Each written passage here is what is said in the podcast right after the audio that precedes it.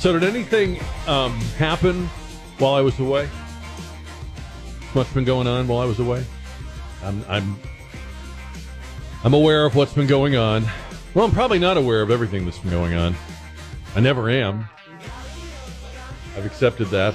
Uh, Jack Riccardi at 550 and 1071 KTSA. Good afternoon. Welcome to our dreadful little show. It's good to be back.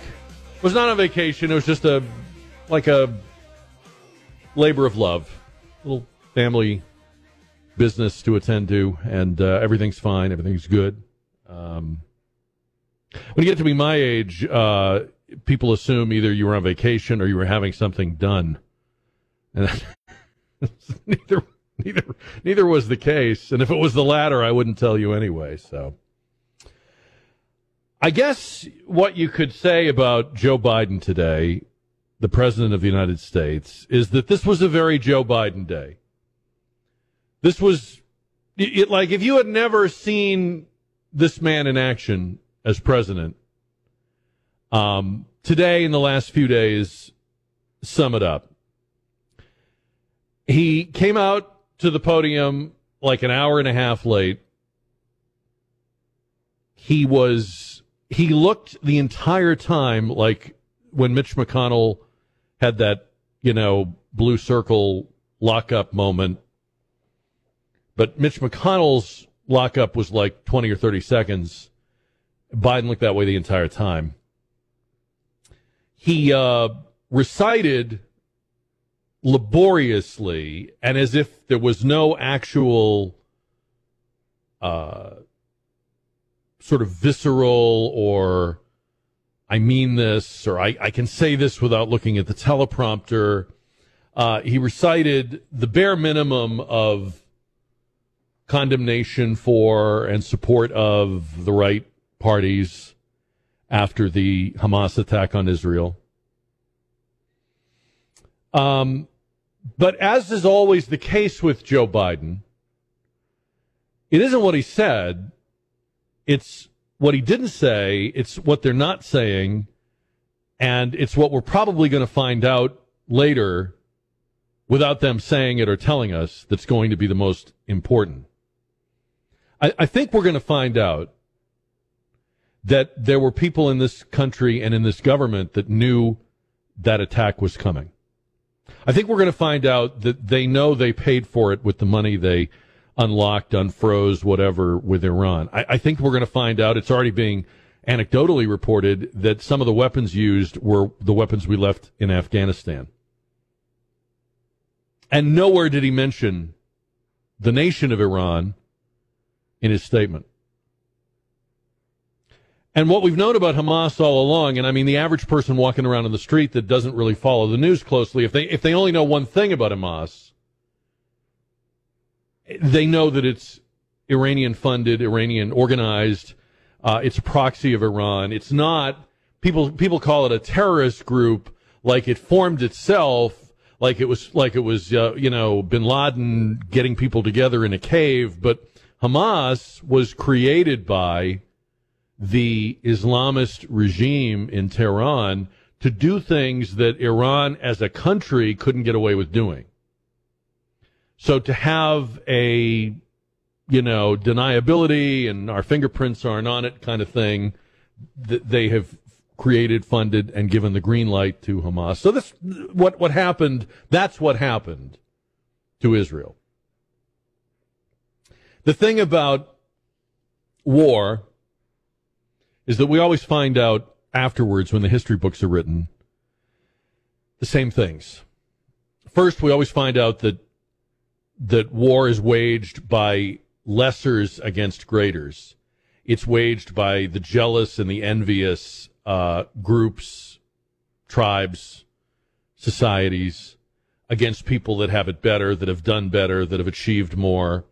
Um, it is waged by groups and tribes that want to band together and unify their own people more. War is a great unifier. It's a terrible thing to say, forgive me, but it is. When your country goes to war, your people pull behind the, the, the government, the authority. They forget that they're hungry. They forget that they're miserable. They f- forget that they didn't approve of you last week because now you're leading them into this great and glorious conflict.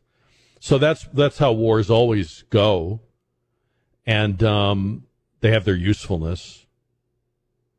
Uh, it's also, I think, safe to say that there was some sort of massive failure to either know or to inform, because there's no way this could have been in the planning for months, if not a year, and people didn't know it was coming.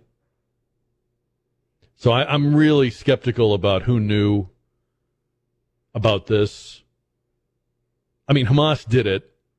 Our our condemnation, our fulmination should be on them. Of course, I'm not I'm not trying to dilute that, but eventually we're going to have to find out w- whether this was a failure or whether this was withheld or whether this was given, you know, room to happen for some other geopolitical reason. I'm I'm really skeptical about it. I just am because I don't think this this this had to take a long time to plan and fund and and everything else. And then I'm also skeptical about. Uh, I mean, when you think about um, the people in this country that want to disarm all of us and want to malign uh, the Second Amendment and private gun ownership, you do realize that all these heroic uh, stories of self defense women defending their families and people defending their villages and their kibbutzes. This is all people that were armed. And these were citizens that armed and, and bore arms against people that were coming to kill them. This is exactly what the Second Amendment was supposed to be about. This is exactly what it was intended to be about. This should, this should, I know it won't, this should completely shut down the you don't need that and why should you have that and that's not necessary you know it is the, the, and and the media are reporting these stories unironically. I mean i read a story about a woman. I think she was like 25 and um, she's the they have like a, a volunteer security team at her kibbutz and she was the chairman of it. And um, she's kind of new to the job because she's very young and she heard the explosions. She knew something was up, and she doled out the guns that they keep in the gun cabinet. And she killed several terrorists herself, and the other volunteers killed a force of about two dozen over an hours long gun battle, and they saved their village. That's exactly what the Second Amendment is about. And um, these stories, we don't need to hear them but you probably know someone that needs to hear them. Make sure they do. You know, the other thing that's interesting about this attack on the Israelis, and um, I have to say, a lot of things went through my mind. I, I hated being away from the show. Um, I thought about people I know who are from Israel who have family in Israel. I, it turns out actually I have some relatives that are in Israel right now. I didn't even know that. And as far as we can tell, they're okay. They were on a church trip. You never know, right? But one of the other things that I thought about these last few days was the word decolonization. Because that's what Hamas says they're doing. So they claim that Israel are uh, the the Israelis are colonizers in Gaza. That they are standing on stolen ground. That they have appropriated, oppressed, enslaved, and they're decolonizing. Now we hear that talk in this country. We hear people say you're standing on stolen ground. It belongs to the Native Americans. It belongs to Mexico. La Raza prattles on and on about this. Uh, people that don't wear deodorant but have a closet full of Che Guevara T-shirts are constantly talking about reparations and uh, plantation keeping and oppression. Remember that what they are saying, the meaning of the words they are using, is what you're seeing in Israel. They may or may not do it, but they are saying words that mean what you're seeing. This is what decolonization means. This is what decolonization looks like. Don't dismiss them. Yes, they seem ridiculous and you've seen them all your life and they all, all they do is talk and you you're you're tired of hearing it.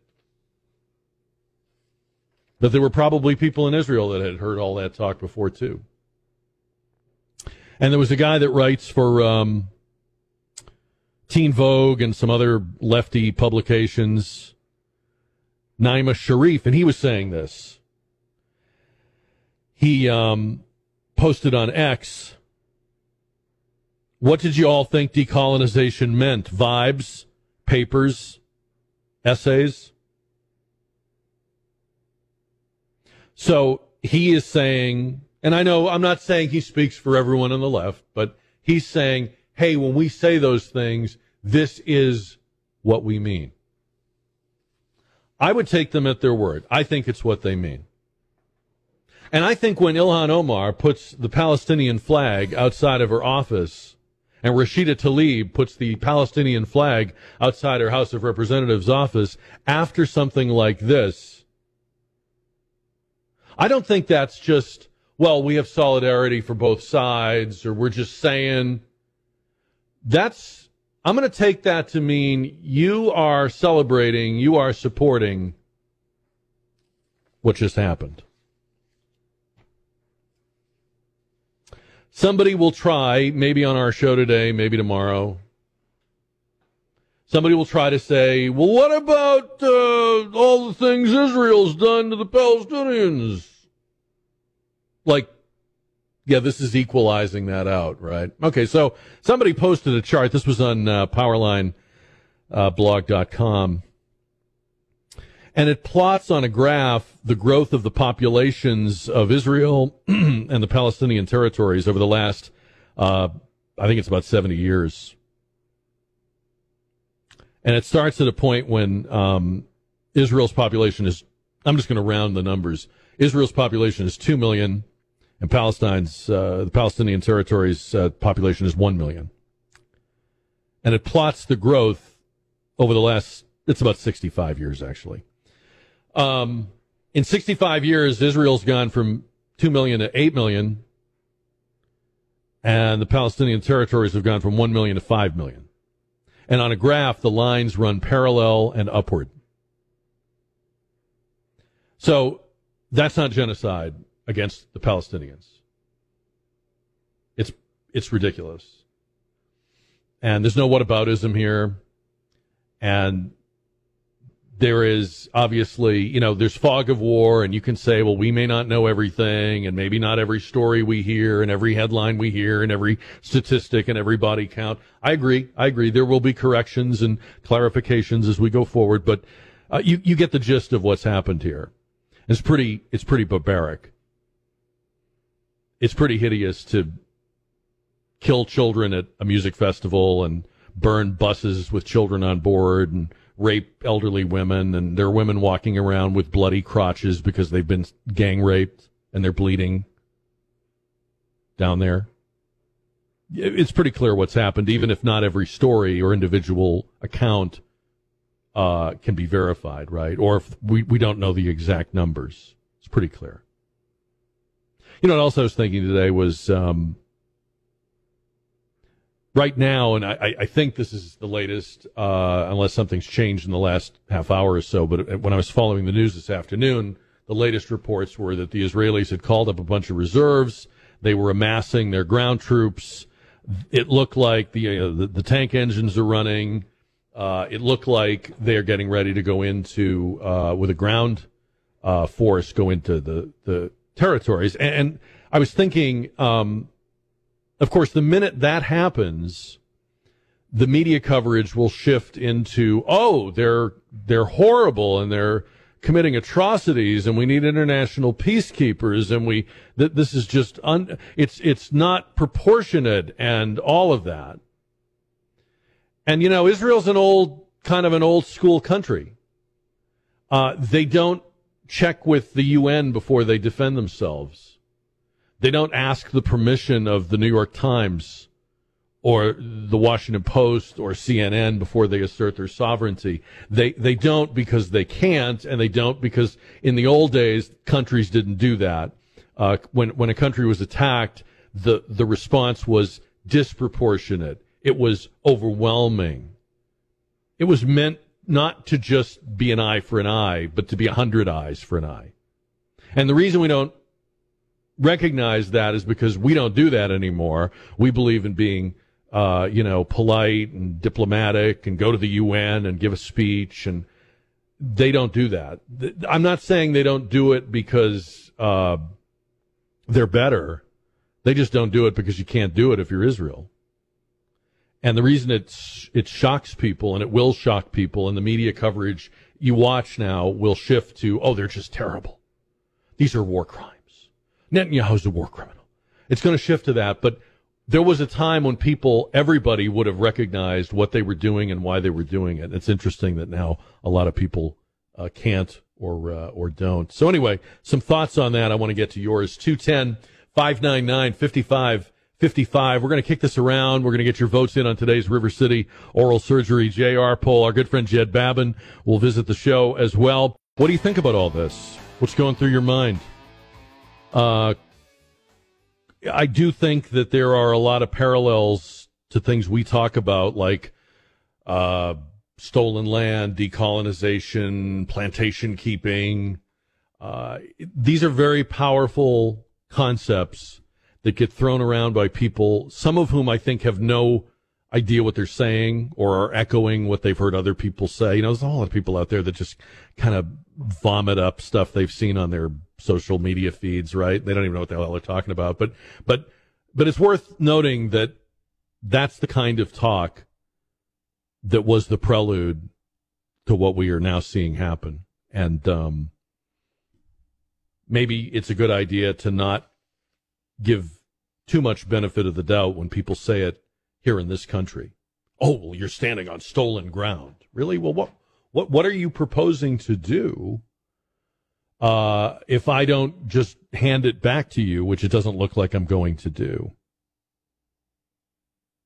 People are quick to make, I guess everybody does it. I guess I do it probably. I'm not, I shouldn't point fingers. People are quick to make comparisons, right? Like, oh, this is, this is the Pearl Harbor of Israel. This is the 9-11. I saw, let's see. Uh, Jeff Jacoby, who's a writer I don't always agree with, but I have a lot of respect for. He's a Boston Globe columnist. Uh, Hamas attack is Israel's Pearl Harbor. And his argument is that the attack by Hamas has dislodged the idea that they can coexist, that the Israelis can coexist with Hamas. And so that's why Netanyahu has said, we're going to go in there this time and not just push them back or kill some of their fighters. We're going to replace who, who runs, uh, those territories. And there are other groups that, that, that Israel could, could invite in to administer, like Fatah or something. And we'll talk to uh, Jed Babbin about that. So he he's saying, as with nine uh, as with Pearl Harbor, you have the intelligence failure, and you have the collapse of the thinking that we can coexist or engage. And that was the thinking with Japan, right? Well, we know they're, you know, the pot's boiling over, but uh, they would never do anything and, and they would never take us on. And that was the, the, the delusion of Pearl Harbor. But it was an intelligence failure. And 9 11 was an intelligence failure. Um, Glenn Reynolds, another guy we talk about a lot on this show, uh, writing in the New York Post. Uh, it's Israel's 9 11. Totally unexpected, massive terrorist attack with a huge body count of innocent people. Not as many people died as on 9 11, though proportionately to Israel's population, it was worse for them than 9-11 was for America. And because the assault, he writes, involved shootings, rapes, kidnappings, it seemed somehow more personal than the jets of 9-11. And he says one way that it's identical is the quote unquote totally unexpected part. Like America's intelligence agencies before 9 11, Israel's security services were caught flat footed both American and Israeli officials are saying this attack was a complete surprise. See, I'm not sure if I believe that. I mean, you'd have to say that. You have to say it. And on 9 11, you probably felt that way. And you probably figured everybody's surprised. Bush is surprised. Everybody's surprised. CIA, everybody got caught. But, but then as the years went by, now you'd be hard pressed to find anyone in this country of any political persuasion who would go, yeah, no, no, there was no clue. No one had any idea. Couldn't have seen it coming. Didn't, nobody believes that anymore. And that's only 20 plus years. So there's all kinds of comparisons but I think what they have in common is wasn't an intelligence failure or was it a um, look the other way kind of thing? And there's so many ways you can go with that, and it's too early to know. There's no point even speculating because we're so early in this, as the British say, early days. This Friday is our Raul Jimenez Thanksgiving Dinner Radiothon. We'll be broadcasting all day long uh, in the hopes of uh, getting you excited about it and involved in it and making a donation. You can actually do it even now. If you go to ktsa.com homepage, click on the Raul Jimenez Radiothon button. It's there right now. Find out all the deets and uh, join us for that on Friday. We'll have special hours and we're going to be on longer Friday afternoon and all that good stuff. Um, join the show right now, 210 599 5555. Uh, Jordan Peterson just posted on his X uh, account uh, a spectator story that says Hamas is indicating it's open to truce talks with Israel. Uh, our next guest, I think, will tell us that uh, it may be a little late uh, for that. Uh, Jed Babbin is a former deputy undersecretary of defense in the Bush 41 administration, and um, we always like to turn to him on days and stories like these. Jed, welcome back. Good afternoon to you. Well, thanks, Jack. I appreciate it. I wouldn't think that uh, Israel would be interested in talking to Hamas right now. Well, I think Golda Meir said it about 40 years ago when she said, when someone comes to kill you, it's not possible to negotiate with them. Uh, yeah. I think the Israelis have the right idea. Uh, the, the Hamas people, I mean, Jack, these guys have given up any claim to be members of the human race. I mean, they're they're insects. They need to be dealt with in the strongest possible terms. You know, they've killed babies. There's a story, a report, a report earlier that, you know, in one town they'd killed 40 babies and children. I mean, they they killed 250 people at that uh, supernova music event. They've kidnapped people, taken them to the Gaza Strip. Uh, there was a, a the body of a naked, the naked body of an Israeli woman paraded around the streets in Gaza. Uh, you know, it's just it is amazing to me. These people are Nazis. They are the worst of humanity, and uh, quite frankly, they ought to be dispensed with as uh, quickly as the Israelis can. Please don't misunderstand this question, Jed. But why why would they do this, knowing the, and certainly they must know the the kind of and caliber of response it would draw from Israel. We all know what Israel is going to do, and they knew it. And why did they do this? This? Well, it's two reasons, really. I mean, they've been driven by religious fervor. Uh, the Hamas charter calls for the eradication of Israel, and you know, just they're doing what their religion requires. Uh, there's also the political question. Uh, you know, we have for the West for the past 50 years, the West has gone in for this political fiction that the Palestinians are a downtrodden people. Uh, you know, some of them are, sure, but the Hamas terrorists are not. These people are funded by Iran, directed by Iran, just like Hezbollah, uh, the Party of God, so called, up in Lebanon, that uh, fired some uh, artillery shells at, or mortar shells at uh, Israel in the past couple of days. I mean, these people do what Iran tells them to do. They're funded by Iran. They're supplied by Iran and they're commanded by Iran. It's as simple as that. I, have heard people speculate that the goal here is to draw a response from Israel that will be so um, overwhelming that the the international community will will wind up condemning Israel. Do, do you see it going that way? I don't see it going that way. I mean, it may happen later. I mean, you've got idiots like uh, the squad in our Congress, you know, standing up for Hamas. Uh, you know, you see demonstrations around the world in favor of Hamas. I mean, these people are just simply morons. But I think you're going to see the real objective the Saudi Arabians have been in peace talks with Israel. Uh, Biden has been doing a little bit to nudge them along, although he's trying to now, well, he, even before now, uh, he was trying to get concessions from Israel to benefit the Palestinians in order to the Saudi deal. Uh, that deal is going to be put on ice. It may be canceled forever. Uh, in terms of spreading the Abraham Accords, Saudi Arabia was the big cheese. I mean, they are the big prize. They should have made a deal with Israel long before now, uh, but right now there's no way they're going to do that. That's what the Palestinians, what Hamas is trying to accomplish. Um, I think my favorite crackpot theory that I've heard the last few days is that this is all because the House of Representatives doesn't have a speaker. well, you know, I mean, you realize you realize what kind of kaleidoscope you got to be looking at the news through to think, well, you know, oh yeah, if McCarthy had been in there. Yeah, well, you know, it's just this is the solipsism that America engages in so many times. Every time we end up in a presidential election year, uh, and we're not there yet, thank God. Uh, you know, this is the kind of thing everybody turns to the election. Everybody turns to the politics in America. It's got nothing to do with our politics. It's got to do with the Hamas Islamic religion, and it's got to do with the Saudi, the purported Saudi deal with Israel.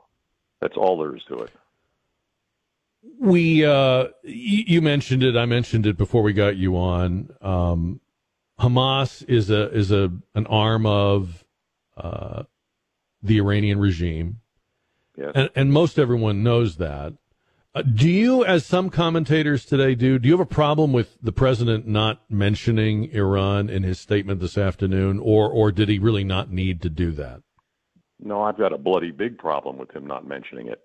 I mean, the Iranians, I mean, the, the Hamas people have been bragging that the Iranians approved the whole plan for this invasion, uh, that they supplied a lot of the arms that were used, and you know pretty much all of them. So you know now you've got the Ayatollah Khamenei uh, saying, "Oh yeah, well this proves that Israel is going to be wiped off the map." Uh, yeah, this is this is ridiculous. If President Biden is still trying to think kind kindly about Iran, he is he is not just misguided; he's dumb. Um, this had to be you just mentioned uh, a lot of planning and green lighting from Iran. This this had to take yep. months, if not a year, to to put together. Um, sure. Is this an intelligence failure, or did people know about this and let it happen, or both? Well, it it's a massive intelligence failure. The Israelis would never have let this happen. I mean, this is not like uh, you know Churchill ignoring the signals from Enigma uh, and, and allowing a, a British city to be bombed. This is not at all like that. This is something that surprised Israel, the Israelis. It's a massive failure of their intelligence, and you know, quite frankly, we've always looked at their intelligence apparatus as uh, this, the gold standard. Uh, they really just have blown it, and uh, you know, the only thing I can see now, and there are some reports today to say that you know the the Hamas people stopped using uh, the social media in the days before the attack. So that could have been a signal, but a signal of what? I mean, who knows? I mean, mm. we have the mm. the same thing going on. Hezbollah fired those mortar shells into Israel a couple of days ago, and they have been quiet ever since. That means nothing. All that means is Iranians haven't gotten the, the idea that they should order Hezbollah to attack Israel. There, there's really nothing you can read into it. We're talking with Jed Babbin on KTSA. So uh, tonight, it looks like there are 350,000 reservists uh, the Israelis have the tank engines running. Uh, they're sitting there on the border. Uh, what will be different about this ground operation compared to other times we've seen them go in there and, you know, push back, uh, take out some fighters? What, what's going to, what, how will this look different? How long will this take? Well, it will look different because it's going to be bigger and more, you know, quite frankly, more effective uh, at eradicating Hamas than anything that's gone on before. Uh, the Israelis may very well decide to stay in the Gaza Strip, and you know they withdrew all their forces what 10 years ago, and uh, they had already uh, had a presence there uh, for years, and they were basically governing Hamas, the uh, Gaza Strip themselves. Uh, but now they may reestablish that. They may decide that Hamas has run the Gaza Strip, which they did for the past 10 years or more, Uh, they were elected, I think, in 2006 as the government of the Gaza Strip, the Hamas terrorists. Uh, and I think the Israelis may just say, okay, we're going to stay this time. I saw where uh, Marsha Blackburn says she thinks we should uh, stop the fr- unfreezing or the gradual release of that $6 billion uh, that Biden released to Iran. Can you really do that? I don't think so. I think the money is already in the bank in Qatar uh, or Qatar, however you pronounce it. Uh, and I don't think that they're going to do anything to so stop. Did that money? Did that money contribute to this? Well, it, it, we we will never know for sure that it did, but we'll never know for sure that it didn't. It's one thing that you you can't prove it, but you can't. It's equally true that you can't disprove it. So I would say yes. I think it's likely that it went to some or all of that money uh, went straight to Hamas.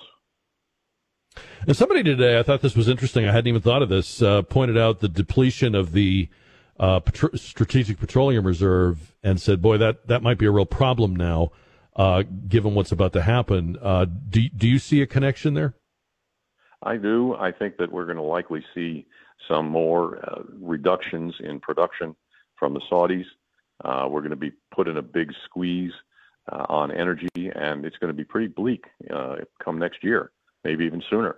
The SPR was intended not to press the price of gasoline for political purposes, which is exactly what Biden did, but to really help us in an emergency. And we may yet have that emergency. I don't think we're going to have an, we'll have an oil boycott of the United States. I don't think Kuwait is going to stop. I don't think many other countries are going to stop. Uh, but the Saudis, you know, every time they ratchet down their production, it hurts, and gas prices go up. Yeah. Um, are we thinking weeks, months, Ukraine war in length? What are we thinking? Weeks at least, maybe months. And like I said, the Israelis may decide that they're going to stay in the Gaza Strip. So it could be, you know, for years and years and years. Uh, at this point, we just don't know. Uh, it's going to be up to the Israelis. I think it would not be a great idea for them to keep uh, a major presence in the Gaza Strip. I don't think they want to govern that place, and frankly, I don't think it's governable. Uh, it's like a lot of the American cities these days. Uh, it's just not a place that you want to be. They're going to go in there. They're going to be very heavy-handed, and they should be.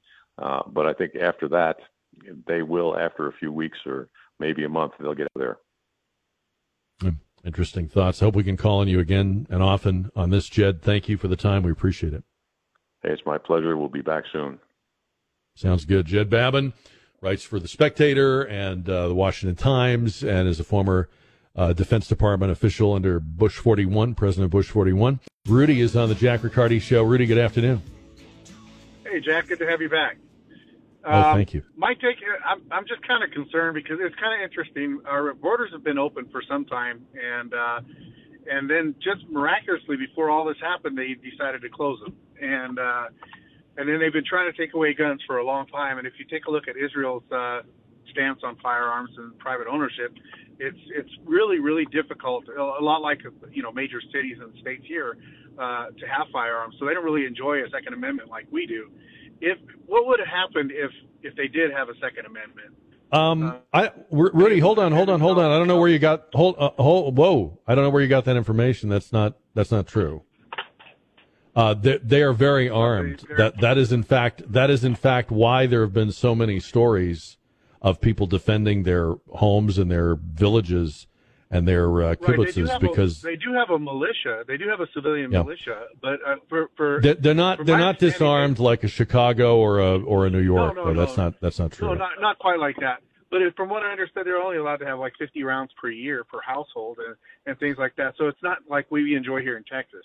Uh, so it's not as prevalent. I know that there's you know over there that uh, everyone has to serve in the military at one point or another, uh, and that's one of the blessings over there is that they were able to do that. But uh, you know, with I'm not I'm not convinced that there's not terror cells here planning something in the near future. Mm-hmm. Um, mm-hmm. And, and I well, I mean, I think I think the story so far the story so far has been that it would have been a lot worse if Israeli citizens had not risen uh, to, to the to the occasion in so many places in so many ways. I mean, yeah, now their army is going to respond but in the sure. in the initial hours, your, your margin was whether or not you could defend your house or your your family, and and a lot of them did, and unfortunately, some of them Uh, some of them couldn't, uh, but yeah, like I was saying before, that that that's what this whole debate about the Second Amendment and do you really need a AR-15? That's this is what that's about, and and you're right to say that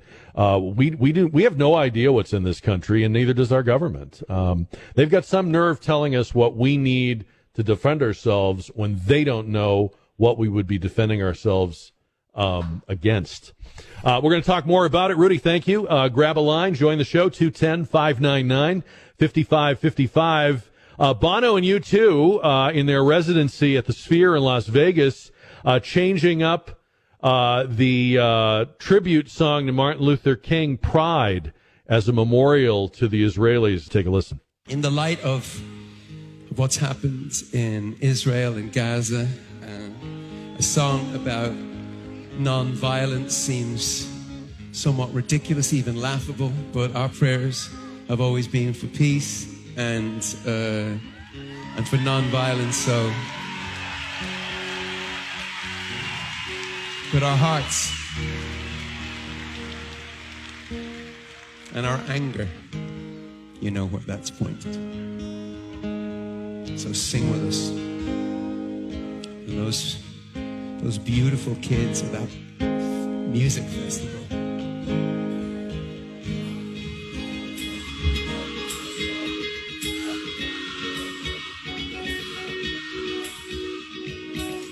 Early morning, October 7th, as the sun is rising in the desert sky, stars of David, they took your life but they could not take your pride. Could not take your pride. Could not take your pride. Could not take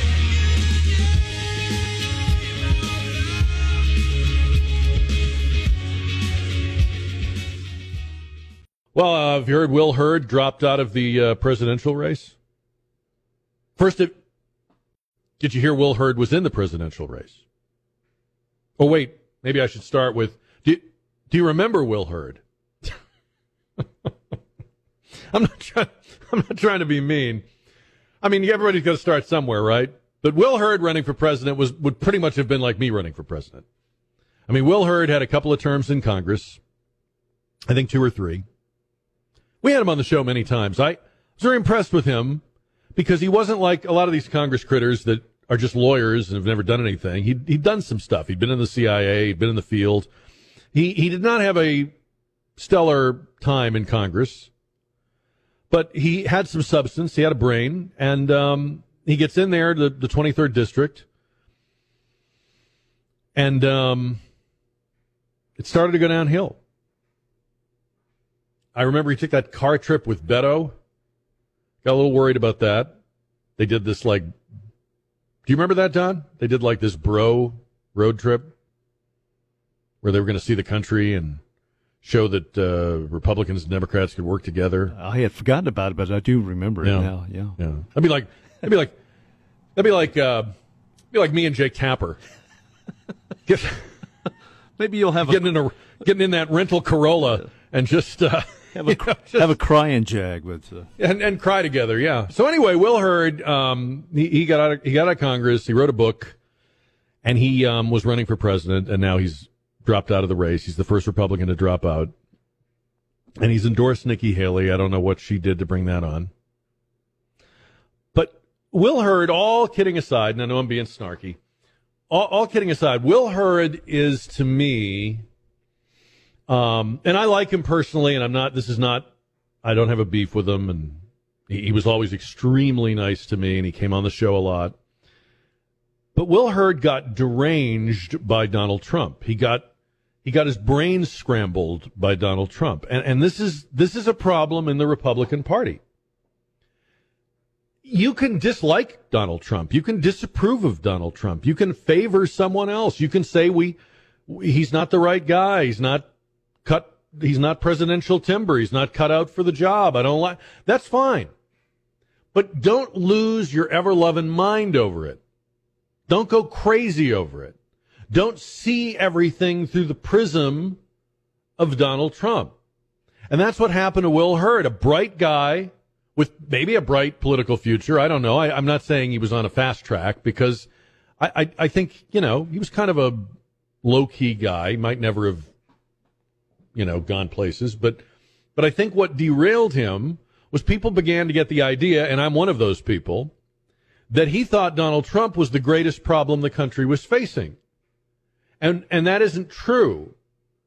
In fact, no person in either political party that you dislike or disagree with is the greatest threat to the country.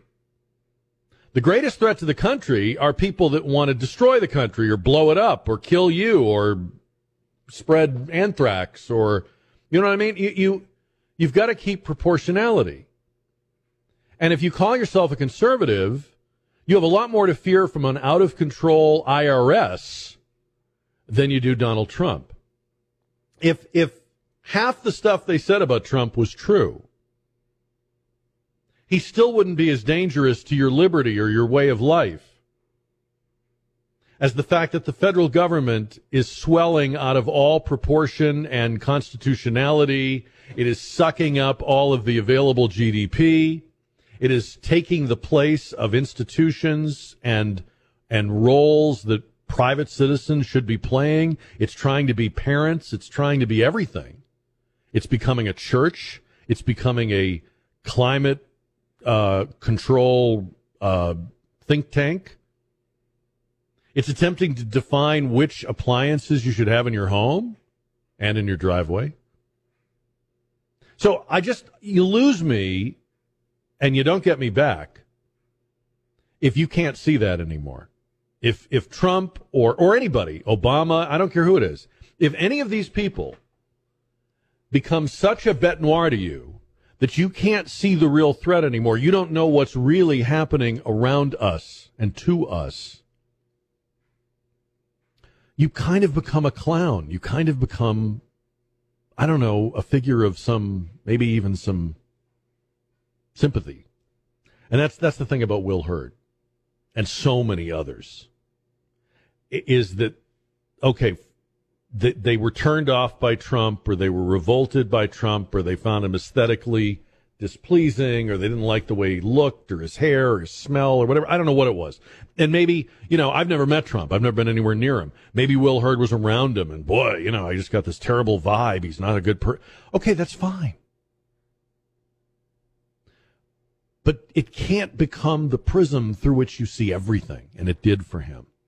And eventually he couldn't make sense about the border and terrorism and the budget and taxes because everything was his, his, um, you know, TDS.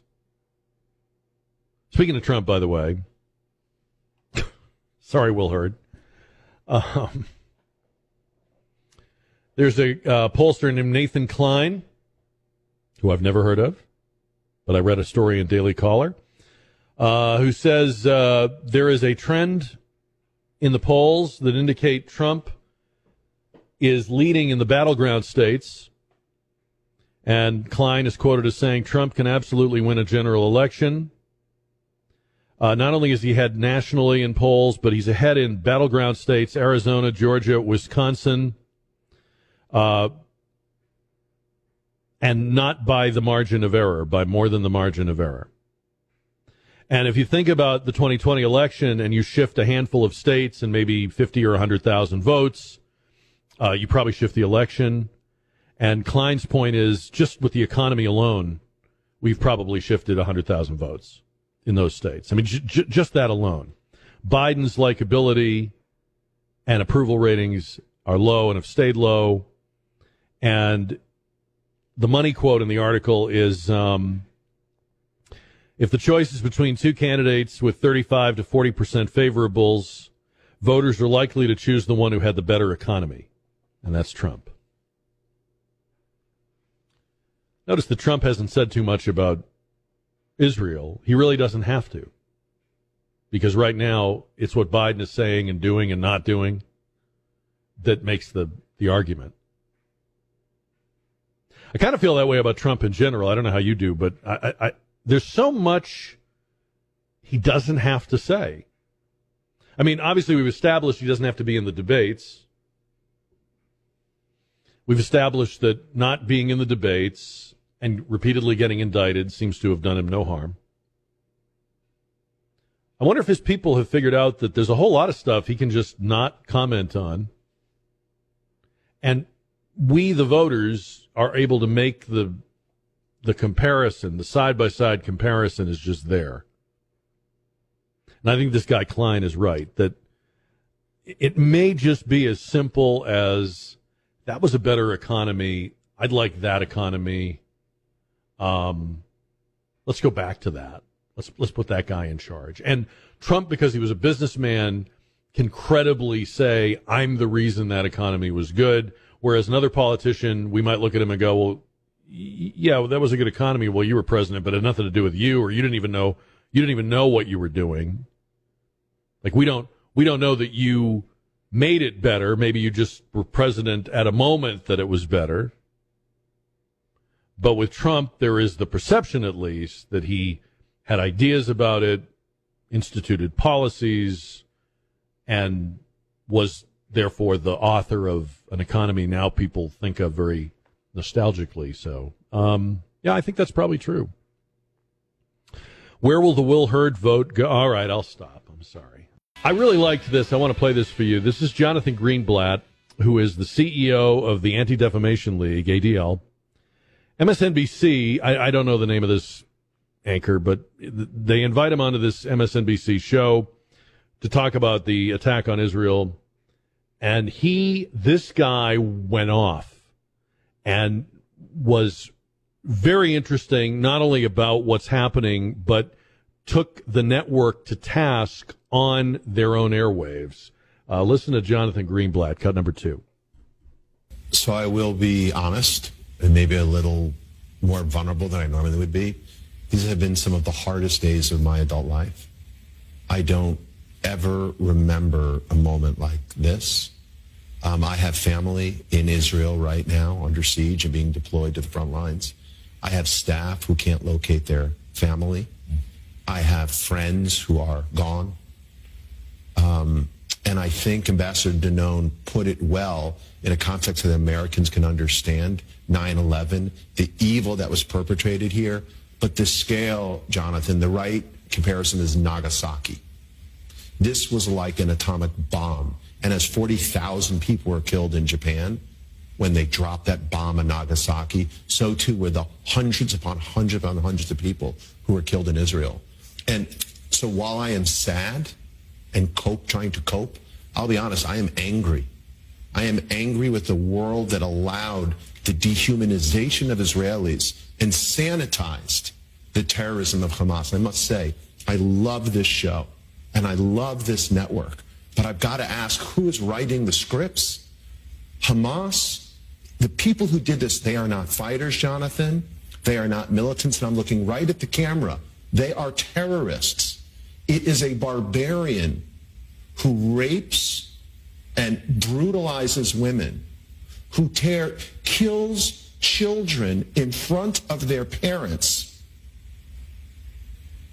and then brings them over to Gaza, who literally, we've heard all these reports, and we know these aren't just reports. These were filmed gleefully by the barbarians who committed these grotesque crimes. They filmed, for example, an elderly woman in her home in one of these towns. They burned her alive in her house because she was too infirm to take out. And, you know, parading women, bleeding from the crotch because they were raped throughout Gaza while people hoot and holler and cheer. So look, you know, when we say, oh, this was an escalation, it was bound to happen, I am sorry. This was a massacre that was pre planned. This was not destined to happen. It is not normal to shoot teenagers in the back, hundreds of them. So I just think, like, guys, get the story right. And all these pictures of, like, you know, m- missiles or the rubble in Gaza, please talk to the Israeli mothers and fathers who lost their children. Talk to the grandchildren whose grandparents were seized as hostages. And please stop calling this a retaliation. This is a mm. defensive measure against an organization that is committed to one thing killing Jews, not a peaceful resolution of a conflict, mm. but murdering Jews. And if you're wondering if I'm exaggerating, please, I beg of you, everyone watching and everyone at this network, just watch the footage.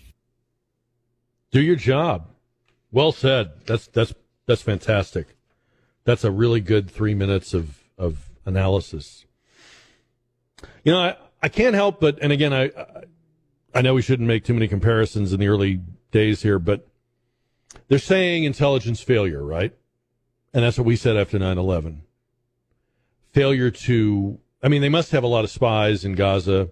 So are, are these people just bad at what they do? Or um, were they compromised in some way? And then you remember, remember how when Trump was president, we came to find out that our intelligence community was basically organizing against him. They were colluding with his political opponents because they had decided he was unfit or perhaps even decided that he was a danger to them.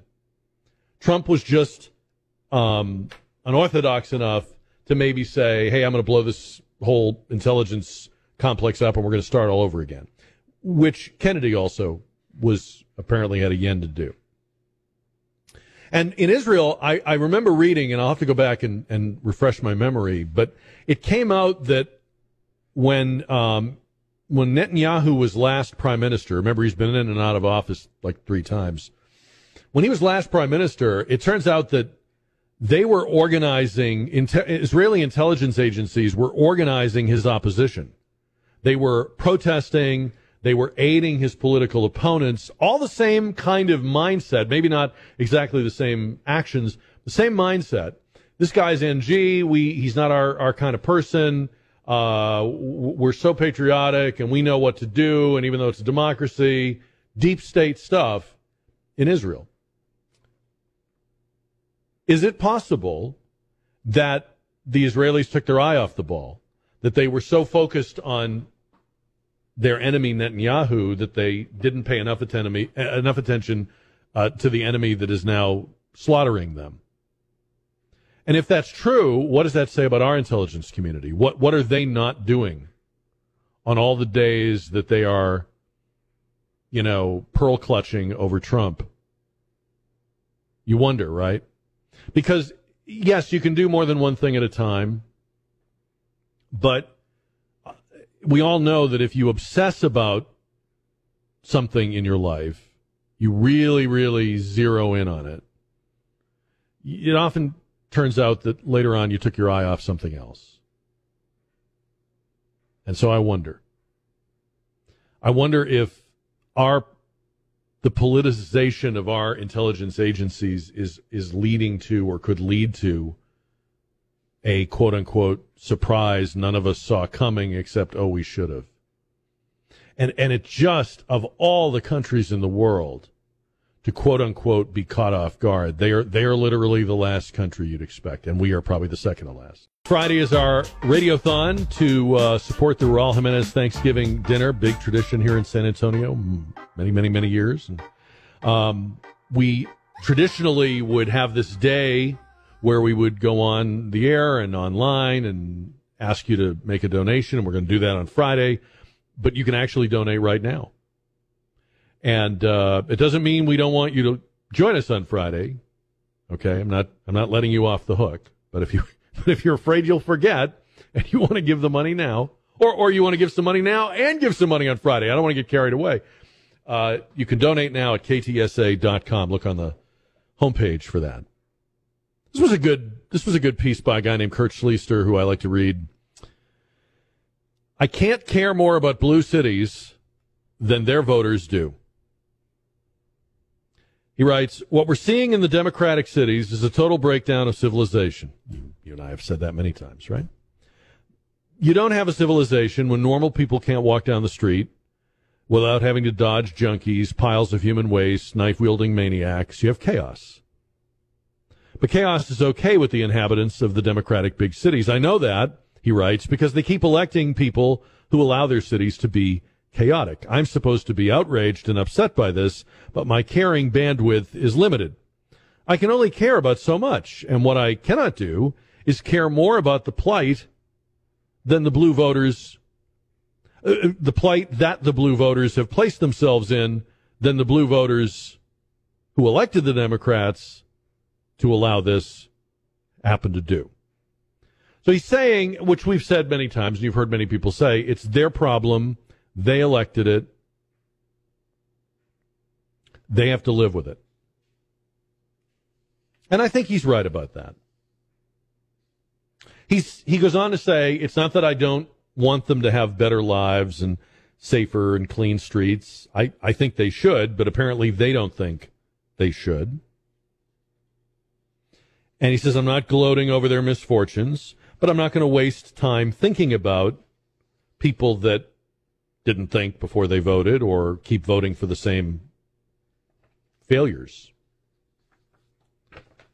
And um, I was traveling while I was away for a few days, and I was in a very blue part of the country. And it does appear at first glance that, um, yeah, these the folks that live in, in these cities and states, they consistently, um, faithfully um, elect Democrats. And I don't mean like it's close. I mean, like the Republicans have no chance in any of these races. There are no politicians. There are no political choices you and I here here in San Antonio would recognize as conservative or even right of center. They they don't. They're not rejecting conservative candidates. They don't have them. Okay. And so at first glance, you're like, well, these cities smell bad, look bad, don't feel safe, don't work very well. I guess this is what they want. That's what he's saying in this article. But I do get the feeling, and I've said this down here, and I'm going to say it about up there too. I, I, I do get the feeling that people are starting to notice that things are much worse than they should be or could be. And it could be that things are getting worse, or it could be that people are suddenly noticing how bad things have gotten. Let me give you a few examples. Um, people are people in sanctuary cities are starting to get really PO'd about the illegal immigrant crisis. Okay, they're they're really starting to hate living in sanctuary cities. They're not they're probably not prepared to vote for Trump, but they're they're looking for an alternative to being a sanctuary city. Or they don't at least they don't want the maybe they still want the name, but they don't want the what it means, right? And then um, schools. People are starting to really notice how crushingly disappointing uh, public education has been. The school closures, the craziness with trans, um, the Israel thing broke while I was up there. Um, people were horrified. They did not seem confident in the assurances coming out of the White House or the Congress. I, I feel like we're still sleepwalking, but maybe we're starting to toss and turn a little bit. It's a terrible metaphor. I'm sorry, but you know what I mean? I, I, we're not there, but I think people are starting to notice. What do you think? 210 599 5555. And, and it will take time and it will be slow. It will be frustratingly slow. You, things that you think are obvious, how can anybody not see that or how can they keep voting for that? It, it, it'll take a long time because people have to unlearn habits in order to adopt new habits or expectations. And one of the things that moves people is their own children.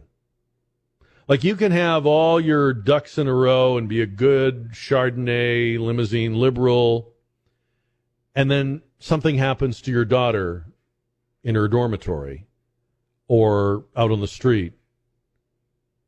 And I don't know a parent that doesn't go into, you know, grizzly mode at that point. And it doesn't convert you all at once, but it chips away at your smugness about left wing, capital D Democratic politics. And that's what's happening right now. I think the, the chipping away is starting to happen. Now, again, it, it will take a long time, and these people do not have alternatives. In blue cities and states, there isn't a sane candidate or a sane alternative just sitting there waiting to be called on. And we've even seen it here in San Antonio, right? Like, probably some of the best people who could run for city council or mayor are not going to because they don't live in San Antonio anymore. Because they've moved out of the city limits. They've moved into the county or they've moved to Floresville or Cibolo or whatever because they just they get tired of it. And they want their kids to go to a smaller school district with less political correctness and they want lower taxes and they want their business not to be regulated to death. So they are still in the San Antonio area. And when they travel, they still tell people, where are you from? Oh, I'm from San Antonio. But they, they live in places like Boerne or Castroville or whatever because it's a little freer and it feels a little more comfortable. And, and so those people are not available to participate in our politics anymore. Well, that's happened on an even bigger scale in these blue cities and states. Like people that think like you and me, they they moved out of those sanctuary cities. They don't they didn't stay there. They got out. And they probably got out a long time ago. So that's why it's going to take a while for things to change or evolve. And I may be jumping the gun, but I just I, am starting to see. I think we're starting to see a disillusionment with what they thought they wanted. They they got everything they wanted, right? They got they got they got the schools, they got the gun laws, they got the taxes, they got. Every, I'm telling you, they're not happy with it. In fact, some of some of them are downright miserable, and that's what it takes.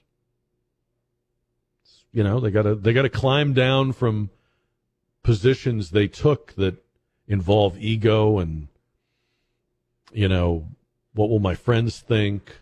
That's a big thing too. I don't know if you you you probably are not like this. I'm not like this. But there's a lot of people that can only vote or at least express opinions that they know are like the people around them. It is incredibly uncomfortable for them to disagree with their friends about Ukraine or or uh, you know Biden or uh, abortion or anything like that. And if they're having like a crisis of conscience about it, it's private. They don't they don't say to their friends, "Hey, did you ever think maybe we're wrong?" or "I'm starting to rethink that." No, because you won't be invited to the parties. You won't be able to talk to the other moms waiting to pick up their kids. I mean, it's very that's a very hard thing to do in these blue cities and states. So it's going to take a long time. Uh, I I don't know about you, but I um I feel like there's a lot of people right now who um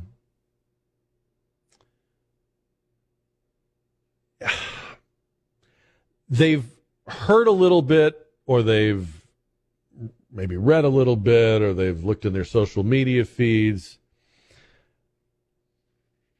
there's kind of a um, there's a kind of person out there. You probably have gotten in arguments with them, maybe on Facebook or Twitter or coworker or somebody in your family.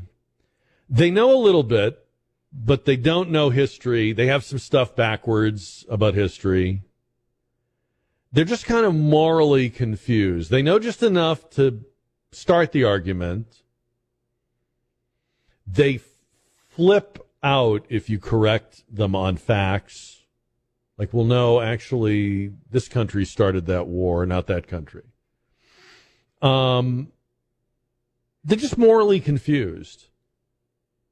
like I'm looking at the American left right now, and not all of them, and I don't mean to generalize, but a, a lot of them are trying to suggest that uh, Israel and Hamas are both equally to blame, and they're both bad, and they've both done things, and the Palestinians are the real victims, and I wonder if it's just a question of, and and I know this is going to make people mad, which, to be honest, is partly why I'm saying it, but I also really do wonder. I just wonder if the more you try to understand your world and people without any belief in a higher power, the more morally confusing that has to be. If you have no fixed sense of, I'm not trying to, I'm not trying to convert you to my religion or my church. I'm just saying, if you have no fixed sense of right and wrong, if nothing is objectively, absolutely right and wrong, you use those words, we all use them, but you know some people throw them around and it's right can be redefined and nothing's written in stone and the constitution is a living document and the catholic church has to change with times and all that stuff. You know if you're one of those people no wonder you're morally confused. You the world is moving at a you know supersonic rate and there's all this maniacal diabolical stuff going on and you're trying to put it in order but you don't recognize that there is any order. You don't recognize that you are beneath something or under the aegis of something. You don't recognize that you have a maker or a creator or that there's a plan, right? And, and so I wonder if that's the, the moral confusion that we see. I mean, I know some of it is Trump delusion, like we were talking about with Will Hurd, but we had this going on even before Trump, so it's not all him. Yes, it is. It's all him. No, it's not it's just got to be hard to try to make sense of a world that you are the God of or that has no God. And when I listen to a lot of people, I'm not just talking about the squad and some of the really, you know, I don't, I don't want to pick out the most egregious examples and say they, th- that's the whole American left. But when I listen to a lot of people, and I, and I heard a lot of it while I was up north, uh, they're on the wrong side of everything. And yeah, they have a weak grasp of history, but more than that, they are just um, morally out at sea, drifting. They don't know. They don't have a compass. Uh, they're at the mercy of the the currents, um, and so they bluff and bluster with this kind of certainty and they declare who their enemies are and who the real problem is louder than their confidence would suggest. And there may be a lot of reasons for that. And I'm just throwing out one of them. But it does help when you're trying to understand why is this happening or how should I feel about this or what should my response to this be? It, it, it helps if you have an operating system for your life where you believe you are someone's creation and made intentionally and purposefully by a God that whose whose rights and wrongs don't don't actually fluctuate with the times. I, I don't. I wouldn't know how to live in a world where I could just change what was right and wrong every few years. But there are people that live like that. Lots of them. I wanted to um, reprise our uh, conversation with uh, Jed Babbin from earlier. Had a lot of questions for Jed about uh, what is going on with Israel and Hamas. Here is some of that conversation uh, that we had just a little while ago. Jordan Peterson just posted on his X uh, account uh, a spectator story that says Hamas is indicating it's open to truce talks with Israel. Uh, our next guest, I think, will tell us that uh, it may be a little late uh, for that. Uh, Jed Babbin is a former deputy undersecretary of defense in the Bush 41 administration, and um, we always like to turn to him on days and stories like these. Jed, welcome back. Good afternoon to you. Well, thanks, Jack. I appreciate it. I wouldn't think that uh, Israel would be interested in talking to Hamas right now. Well, I think Golda Meir said it about 40 years ago, and she said, when someone comes to kill you, it's not possible to negotiate with them. Uh, yeah. I think the Israelis have the right idea. Uh, the, the Hamas people, I mean, Jack, these guys have given up any claim to be members of the human race. I mean, they're they're insects. They need to be dealt with in the strongest possible terms. You know, they've killed babies. There's a story, a report, report earlier that, you know, in one town they'd killed 40 babies and children. I mean, they they killed 250 people at that uh, supernova music event. They've kidnapped people, taken them to the Gaza Strip. Uh, there was a, a the body of a naked, the naked body of an Israeli woman paraded around the streets in Gaza. Uh, you know, it's just it is amazing to me. These people are Nazis. They are the worst of humanity, and uh, quite frankly, they ought to be dispensed with as uh, quickly as the Israelis can. Please don't misunderstand this question, Jed. But why why would they do this, knowing the, and certainly they must know the the kind of and caliber of response it would draw from Israel. We all know what Israel is going to do, and they knew it. And why did they do that? This? Well, it's two reasons, really. I mean, they've been driven by religious fervor. Uh, the Hamas charter calls for the eradication of Israel, and you know, just they're doing what their religion requires. Uh, there's also the political question. Uh, you know, we have for the West, for the past 50 years, the West has gone in for this political fiction that the Palestinians are a downtrodden people. Uh, you know, some of them are, sure, but the Hamas terrorists are not. These people are funded by Iran, directed by Iran, just like Hezbollah uh, the Party of God, so called, up in Lebanon, that uh, fired some uh, artillery shells at, or mortar shells at uh, Israel in the past couple of days. I mean, these people do what Iran tells them to do. They're funded by Iran, they're supplied by Iran, and they're commanded by Iran. It's as simple as that. I, I've heard people speculate that the goal here is to draw a response from Israel that will be so um, overwhelming that the the international community will will wind up condemning Israel. Do, do you see it going that way? I don't see it going that way. I mean, it may happen later. I mean, you've got idiots like uh, the Squad in our Congress, you know, standing up for Hamas.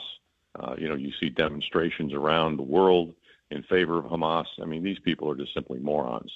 But I think you're going to see the real objective the Saudi Arabians have been in peace talks with Israel. Uh, Biden has been doing a little bit to nudge them along, although he's trying to now, well, he, even before now, uh, he was trying to get concessions from Israel to benefit the Palestinians in order to the Saudi deal. Uh, that deal is going to be put on ice. It may be canceled forever. Uh, in terms of spreading the Abraham Accords, Saudi Arabia was the big cheese. I mean, they are the big prize. They should have made a deal with Israel long before now. Uh, but right now, there's no way they're going to do that. That's what the Palestinians, what Hamas is trying to accomplish. Um, I think my favorite crackpot theory that I've heard the last few days is that this is all because the House of Representatives doesn't have a speaker. well, you know, I mean, you realize you realize what kind of kaleidoscope you got to be looking at the news through to think, well, you know, oh yeah, if McCarthy had been in there. Yeah, well, you know, it's just this is the solipsism that America engages in so many times. Every time we end up in a presidential election year, uh, and we're not there yet, thank God. Uh, you know, this is the kind of thing. Everybody turns to the election.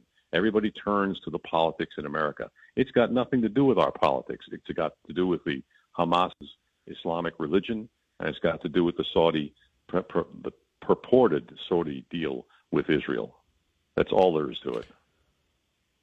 We, uh, you mentioned it. I mentioned it before we got you on. Um, Hamas is a is a an arm of uh, the Iranian regime, yes. and, and most everyone knows that. Uh, do you, as some commentators today do, do you have a problem with the president not mentioning Iran in his statement this afternoon, or or did he really not need to do that? No, I've got a bloody big problem with him not mentioning it. I mean, the Iranians, I mean, the, the Hamas people have been bragging that the Iranians approved the whole plan for this invasion, uh, that they supplied a lot of the arms that were used, and you know, pretty much all of them. So, you know, now you've got the Ayatollah Khamenei uh, saying, "Oh, yeah, well, this proves that Israel is going to be wiped off the map." Uh, yeah, this is this is ridiculous. If President Biden is still trying to think kind to, kindly about Iran, he is he is not just misguided; he's dumb. Um, this had to be. You just mentioned uh, a lot of planning and green lighting from Iran. This this, this had to take yep. months, if not a year, to to put together. Um, sure. Is this an intelligence failure, or did people know about this and let it happen, or both? Well, it, it's a massive intelligence failure. The Israelis would never have let this happen. I mean, this is not like uh, you know Churchill ignoring the signals from Enigma uh, and, and, allowing a, a, a British city to be bombed. This is not at all like that. This is something that surprised Israel, the Israelis.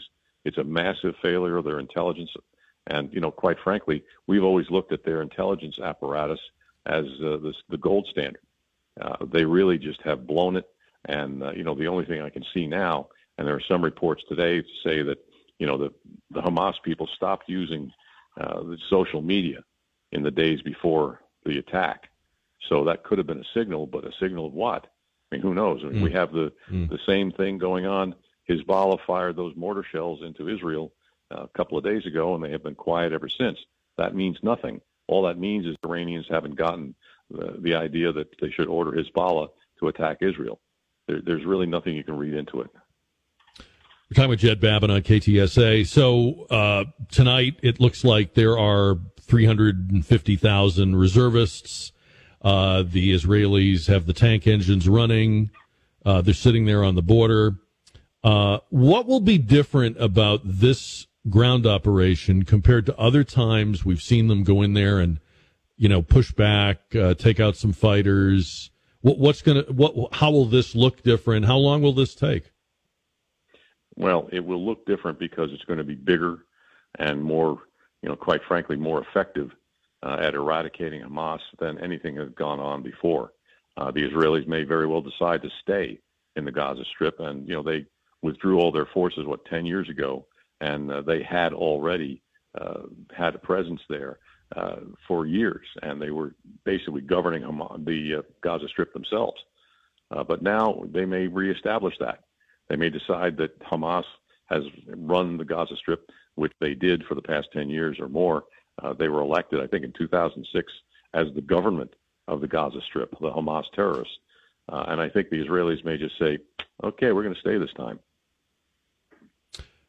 I saw where uh, Marsha Blackburn says she thinks we should uh, stop the fr- unfreezing or the gradual release of that $6 billion uh, that Biden released to Iran. Can you really do that?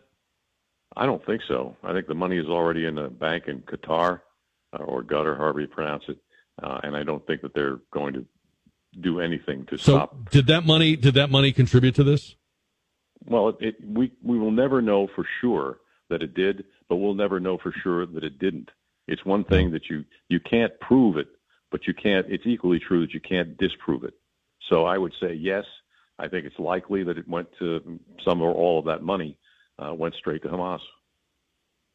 And somebody today, I thought this was interesting. I hadn't even thought of this. Uh, pointed out the depletion of the uh, Strategic Petroleum Reserve and said, "Boy, that that might be a real problem now." Uh, given what's about to happen. Uh, do, do you see a connection there? I do. I think that we're going to likely see some more uh, reductions in production from the Saudis. Uh, we're going to be put in a big squeeze uh, on energy, and it's going to be pretty bleak uh, come next year, maybe even sooner. the SPR was intended not to press the price of gasoline for political purposes, which is exactly what Biden did, but to really help us in an emergency and we may yet have that emergency. I don't think we're going to have an, we'll have an oil boycott of the United States. I don't think Kuwait is going to stop I don't think many other countries are going to stop. Uh, but the Saudis, you know, every time they ratchet down their production, it hurts, and gas prices go up. Yeah. Um, are we thinking weeks, months, Ukraine war in length? What are we thinking? Weeks at least, maybe months. And like I said, the Israelis may decide that they're going to stay in the Gaza Strip. So it could be, you know, for years and years and years. Uh, at this point, we just don't know. Uh, it's going to be up to the Israelis. I think it would not be a great idea for them to keep uh, a major presence in the Gaza Strip. I don't think they want to govern that place. And frankly, I don't think it's governable. Uh, it's like a lot of the American cities these days. Uh, it's just not a place that you want to be. They're going to go in there. They're going to be very heavy-handed, and they should be. Uh, but I think after that, they will, after a few weeks or maybe a month, they'll get there. Let's talk about that. Uh, Jed Babbin was with us earlier, and I want to get your thoughts on what's going on here in this uh, crazy world of ours. Paul is on the radio. Paul, welcome to the show.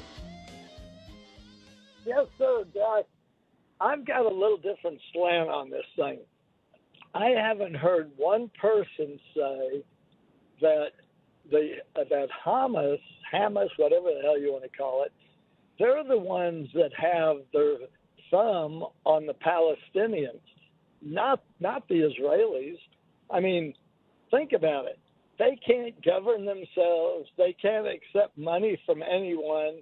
Hamas Hamas takes it, and they do whatever they're going to do with it. So, I mean, they're in a losing position. I guess for 2,000 years they've been ruled, and they don't know how to rule themselves. Oh, I think that's a great point, Paul. I mean, what you're saying basically is uh, the oppression of the Palestinians or the people on the on the strip. The oppression is coming from Hamas it's not coming from Israel. And that's really the problem with the whole Middle East is you've got people living like it's the seventh century, convinced that America is to blame for that, when their own local, just down on the corner, despots are to blame for that. Exactly, and and think about it. It's sort of like the Democrats ruling the minority class here in America. Um, Although and pointing the finger at everybody else for what what you know what's wrong or what's lacking. Yeah, I think that's a great. I think that's a great comparison. Um, I, and, and I mean, so what you're saying is that's an old trick. I mean, it's a trick that works. That's why people keep doing it. You you blame somebody else for what you're doing. You get people all amped up and angry and fired up, and they're in the streets screaming and yelling. And you you point out to them who their enemy is, and they forget to notice that really you're their enemy. Exactly. And here's the difference. In America, supposedly, we've got a um, a, a voting system that's honest, etc. And I, I heard that they had a vote in uh, in the in there, but that that Hamas won. Well, you can damn well bet that was not a yeah. legal vote. Right. Right. But no, I, th- I think I, am glad you I'm glad you said it. I have heard people say it, but not not enough, Paul. And it's a it's a really good point. I appreciate your call, sir. Thank you. Uh, thanks for calling our show. 210 599 5555. I, I mention him all the time. People think I get money for this, and I don't. But I'm going to say it again. What what Paul just pointed out is what a book that I highly recommend you read called The Looming Tower talks about. It's by a guy named Lawrence Wright. I think he's a Texan. Lawrence Wright wrote this book a long time ago. It was after 9 11, but it was probably 15 or more years ago. And the premise of the book is that if you want to know where radical Islam came from, it didn't start with 9 11 or 1998 or bin Laden. It started with people that were living in poverty and misery and without any of the accoutrements of modern life. You know, I, I mean, I exaggerate maybe a little to say like like it's the seventh century. People that are living in misery and poverty, no hope, no progress. Somebody comes along and says, "You know why you're miserable and you don't have modern medicine and you're starving and your children are born malnourished. You know why? It's the decadent West. It's all the sex and and and uh, immorality of of New York and London and Paris and those countries have have robbed you of your birthright of of your civilization and your progress and and people were, were willing to believe that it must be somebody's fault that I'm living in poverty.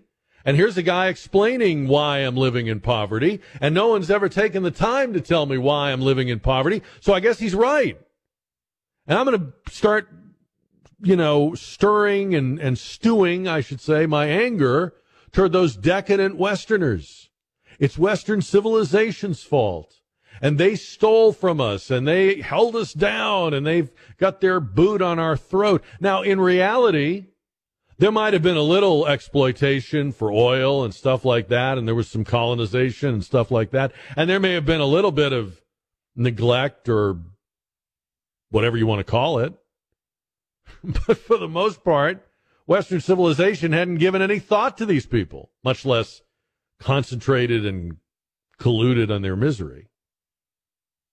But an entire movement and an entire power base grew up out of this cultivation of resentment. And, and he writes about it in the book, The Looming Tower. And, and so I think you could do that anywhere. I think you could do that in a neighborhood in San Antonio. I think you could do that in a department of your company. I think you could do it in a, in a part of your family. You could, you could convince people who are already unhappy or don't like their plight in life that this person over here, see her, see him, he did this to you. And people are happy to have it explained. Yes, sometimes people are critical thinkers and go, well, wait, wait, wait how, how, how did that work? Or why, why, are we, why are we angry at them? They're way over there. No. There's people like that, but a lot of people are just very happy to have someone to hate. Someone to blame it all on, a hook to hang everything on. I think that does explain it. But you know what we have? Paul started his call by saying, here's something we haven't talked about. You know what we're not talking about in this? I, mean, I shouldn't say this because I've been away for three days. Maybe you did talk about it, but I have not heard too many people take this story about Israel and Hamas and bring it back to this country. I can't help but think about how the 9 11 hijackers came into this country on visas that were then basically lost in the system. I think they were mostly student visas, right? So you had like a, a, a, a bureaucratic failure of a system that allowed these guys to come in, learn how to fly the planes, box cutters. 3,000 people are dead. And we're still taking our damn shoes off at the airport. Now, 2023, it wouldn't take any kind of visa. People like that could be in this country for just walking into the country. We knew who the hijackers were because we had them in the system. We just had to go look it up. And it was a little late because the buildings had already fallen down, but remember, we knew who they were the next day. If a 9-11 or something on the, of the, of the nature of what we've seen in Israel these last few days. Were that to occur here now, I don't think you'd have that. I don't think the people who would pull that off or could pull that off are on anybody's database or in anybody's system. It almost sounds like, boy, we were all very angry when we found out how it happened and what a failure it was to connect the dots, but at least there were dots in 2001. And now there isn't. And if if anything, if you're kind of having trouble finding your way into the Israel story, or you're wondering why do we why do we care so much about this, or why are people talking about this? No offense, but what does this mean to me, or what does this have to do with me? This is what it has to do with you, because the people that are doing this come from a movement that has been taught you, you listening to me right now and your country and your flag and your government and your military are the authors of all their misery. If they, if you think they were bloodthirsty toward the Israelis, imagine what they would like to do to the great Satan. Imagine the, the misery they'd like to visit upon this country. And what are what kind of position or posture are we in? I would say not a very good one. You know, you can you can say what you want about Trump, and it doesn't have to be Trump. You can hate him. But I'm telling you right now, this is complete BS what we have allowed to happen on the southern border of this country. We have no idea who's here. And even if 99.99% of them are beautiful, lovely people, I'll bet you there's more than 20 of them. Was that what we had on 9 11? 20? I think it was 20, right? 19 or 20? I bet there's more than 20 of them that would like to slit throats, kill children, wreak havoc on families. Would you be willing to say, whatever your politics are, even if you disagree with me about everything, could there be 20 of them? in a system that's allowed millions in, doesn't know where they are, doesn't know who they are. We keep a, we keep apprehending people from terror watch countries on our border, so we know that we're missing some.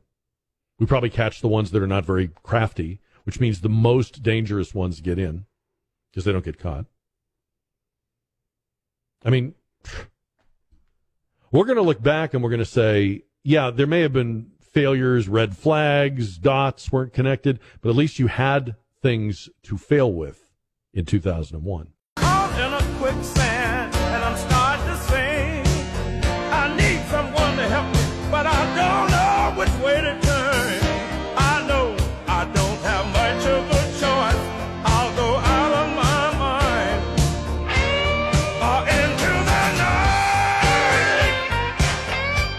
Jack on KTSA. Uh, coming up, the results on our poll question about uh, President Biden's response to the attack on Israel. Here's a little of what he had to say this afternoon. Cut number three. You know, there are moments in this life, and I mean this literally, when the pure, unadulterated evil is unleashed on this world. The people of Israel lived through one such moment this weekend bloody hands of the terrorist organization Hamas, a group whose stated purpose for being is to kill Jews. This was an act of sheer evil. More than 1,000 civilians slaughtered, not just killed, slaughtered in Israel. Among them, at least 14 American citizens killed. Parents butchered using their bodies to try to protect their children stomach turning reports of being, babies being killed, entire families slain, young people massacred while attending a musical festival to celebrate peace, to celebrate peace, women raped, assaulted, paraded as trophies, families hid their fear for hours and hours, desperately trying to keep their children quiet to avoid drawing attention. So, in this moment, we must be crystal clear we stand with Israel. That is we, some of what he had to say today, and we're going to ask you about that on the poll question here coming up. You know, if you go back, uh, people are making the comparison to the the Nazis, the Holocaust, the final solution. It's not a perfect comparison, obviously, but um, if you go back 90 years, it's true that there were Americans who either sympathized with the Nazis or, you know, chose to look at them through rose colored glasses. Like, well, they have good attributes. Those tended to be pretty ignorant people. Like, they should have known better, but they didn't know better.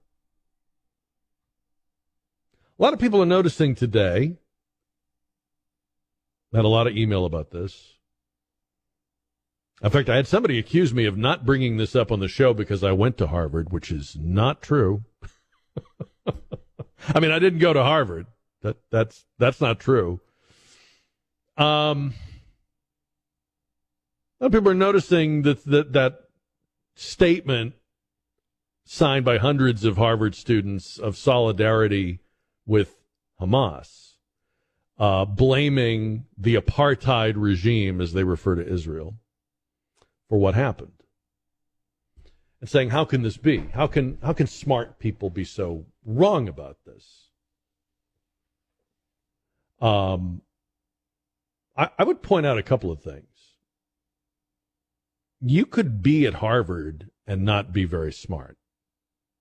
I mean, I know you're supposed to be smart when you get out of there, but let's remember what we've done to admissions, to affirmative action. Let's remember all the ways we've warped and distorted meritocracy when it comes to higher education and admissions in the first place. So I wouldn't presume that these student groups that signed this letter are made up of really bright boys and girls. I mean, some of them may be. But the other thing that I think is interesting about this is they could just be wrong about Israel, or this could be a glimpse of what it would be like to live under their rule their power. These are the bright young things who, in theory at least, will someday be running companies and holding high government office. Um, if they can't condemn the slaughter of innocents, what would they do to you or me? Because in their eyes, we're not innocent. We have wrong opinions.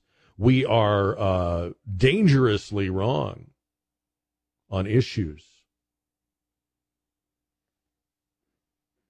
And if they if they can be this blasé about what just happened over there, what what's it going to be like to live under them or their power here?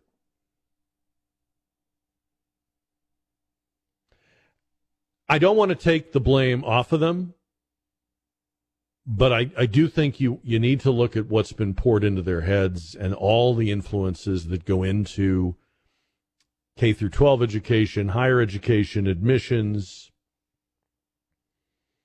Um, by the way, a lot of these students are law students.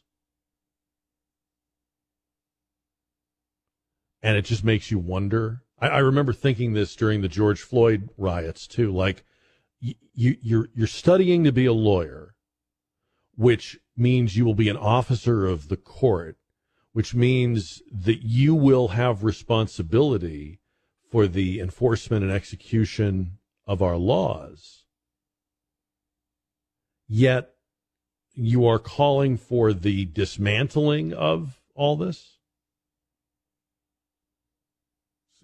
It's frightening, you know? So part of you wants to say, well, you know, we were all stupid when we were young, or you get smarter as you get older, or they just, but then you think about, um, the zeal with which they sign these letters, shout these slogans, wave these Palestinian flags. These are probably people that, that don't own an American flag and have probably never waved one.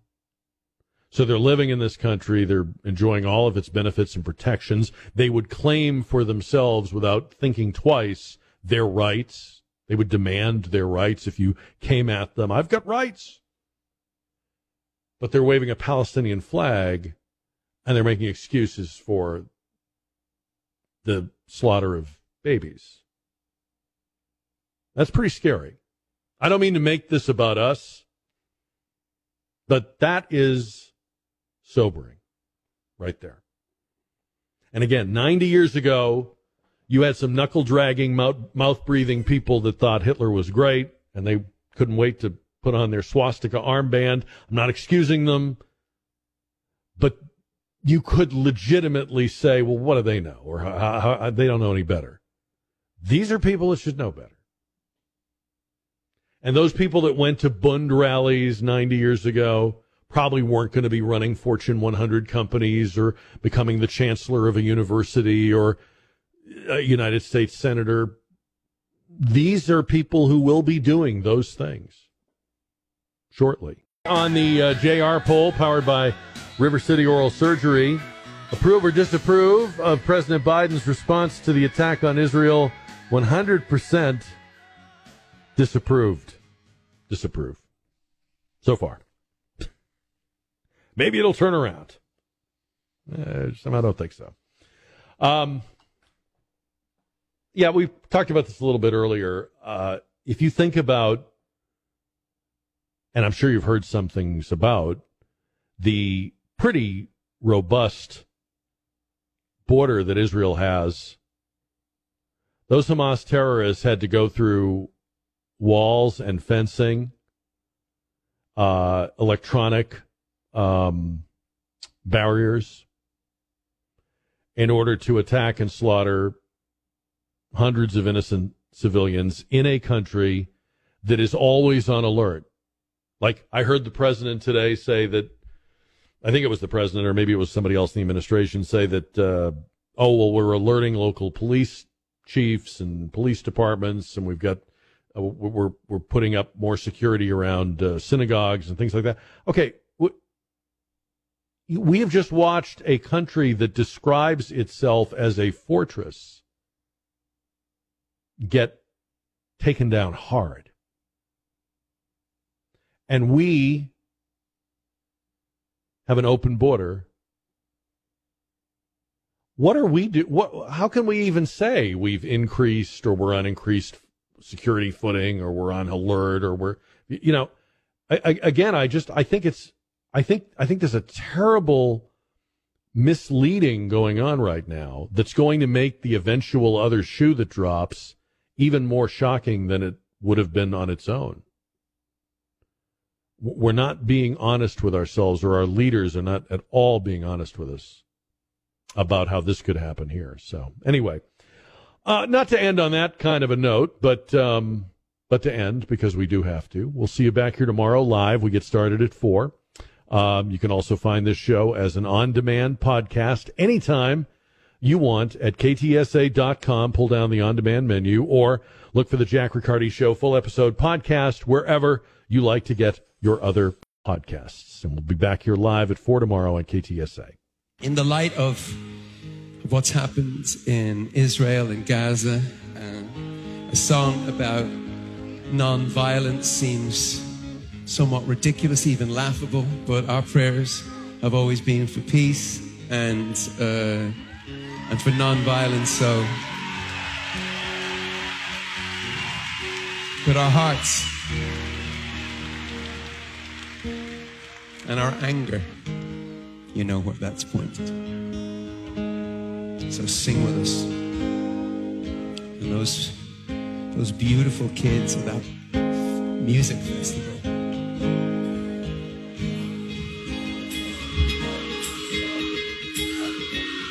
Early morning, October 7th, as the sun is rising in the desert sky, stars of David, they took your life, but they could not take your pride.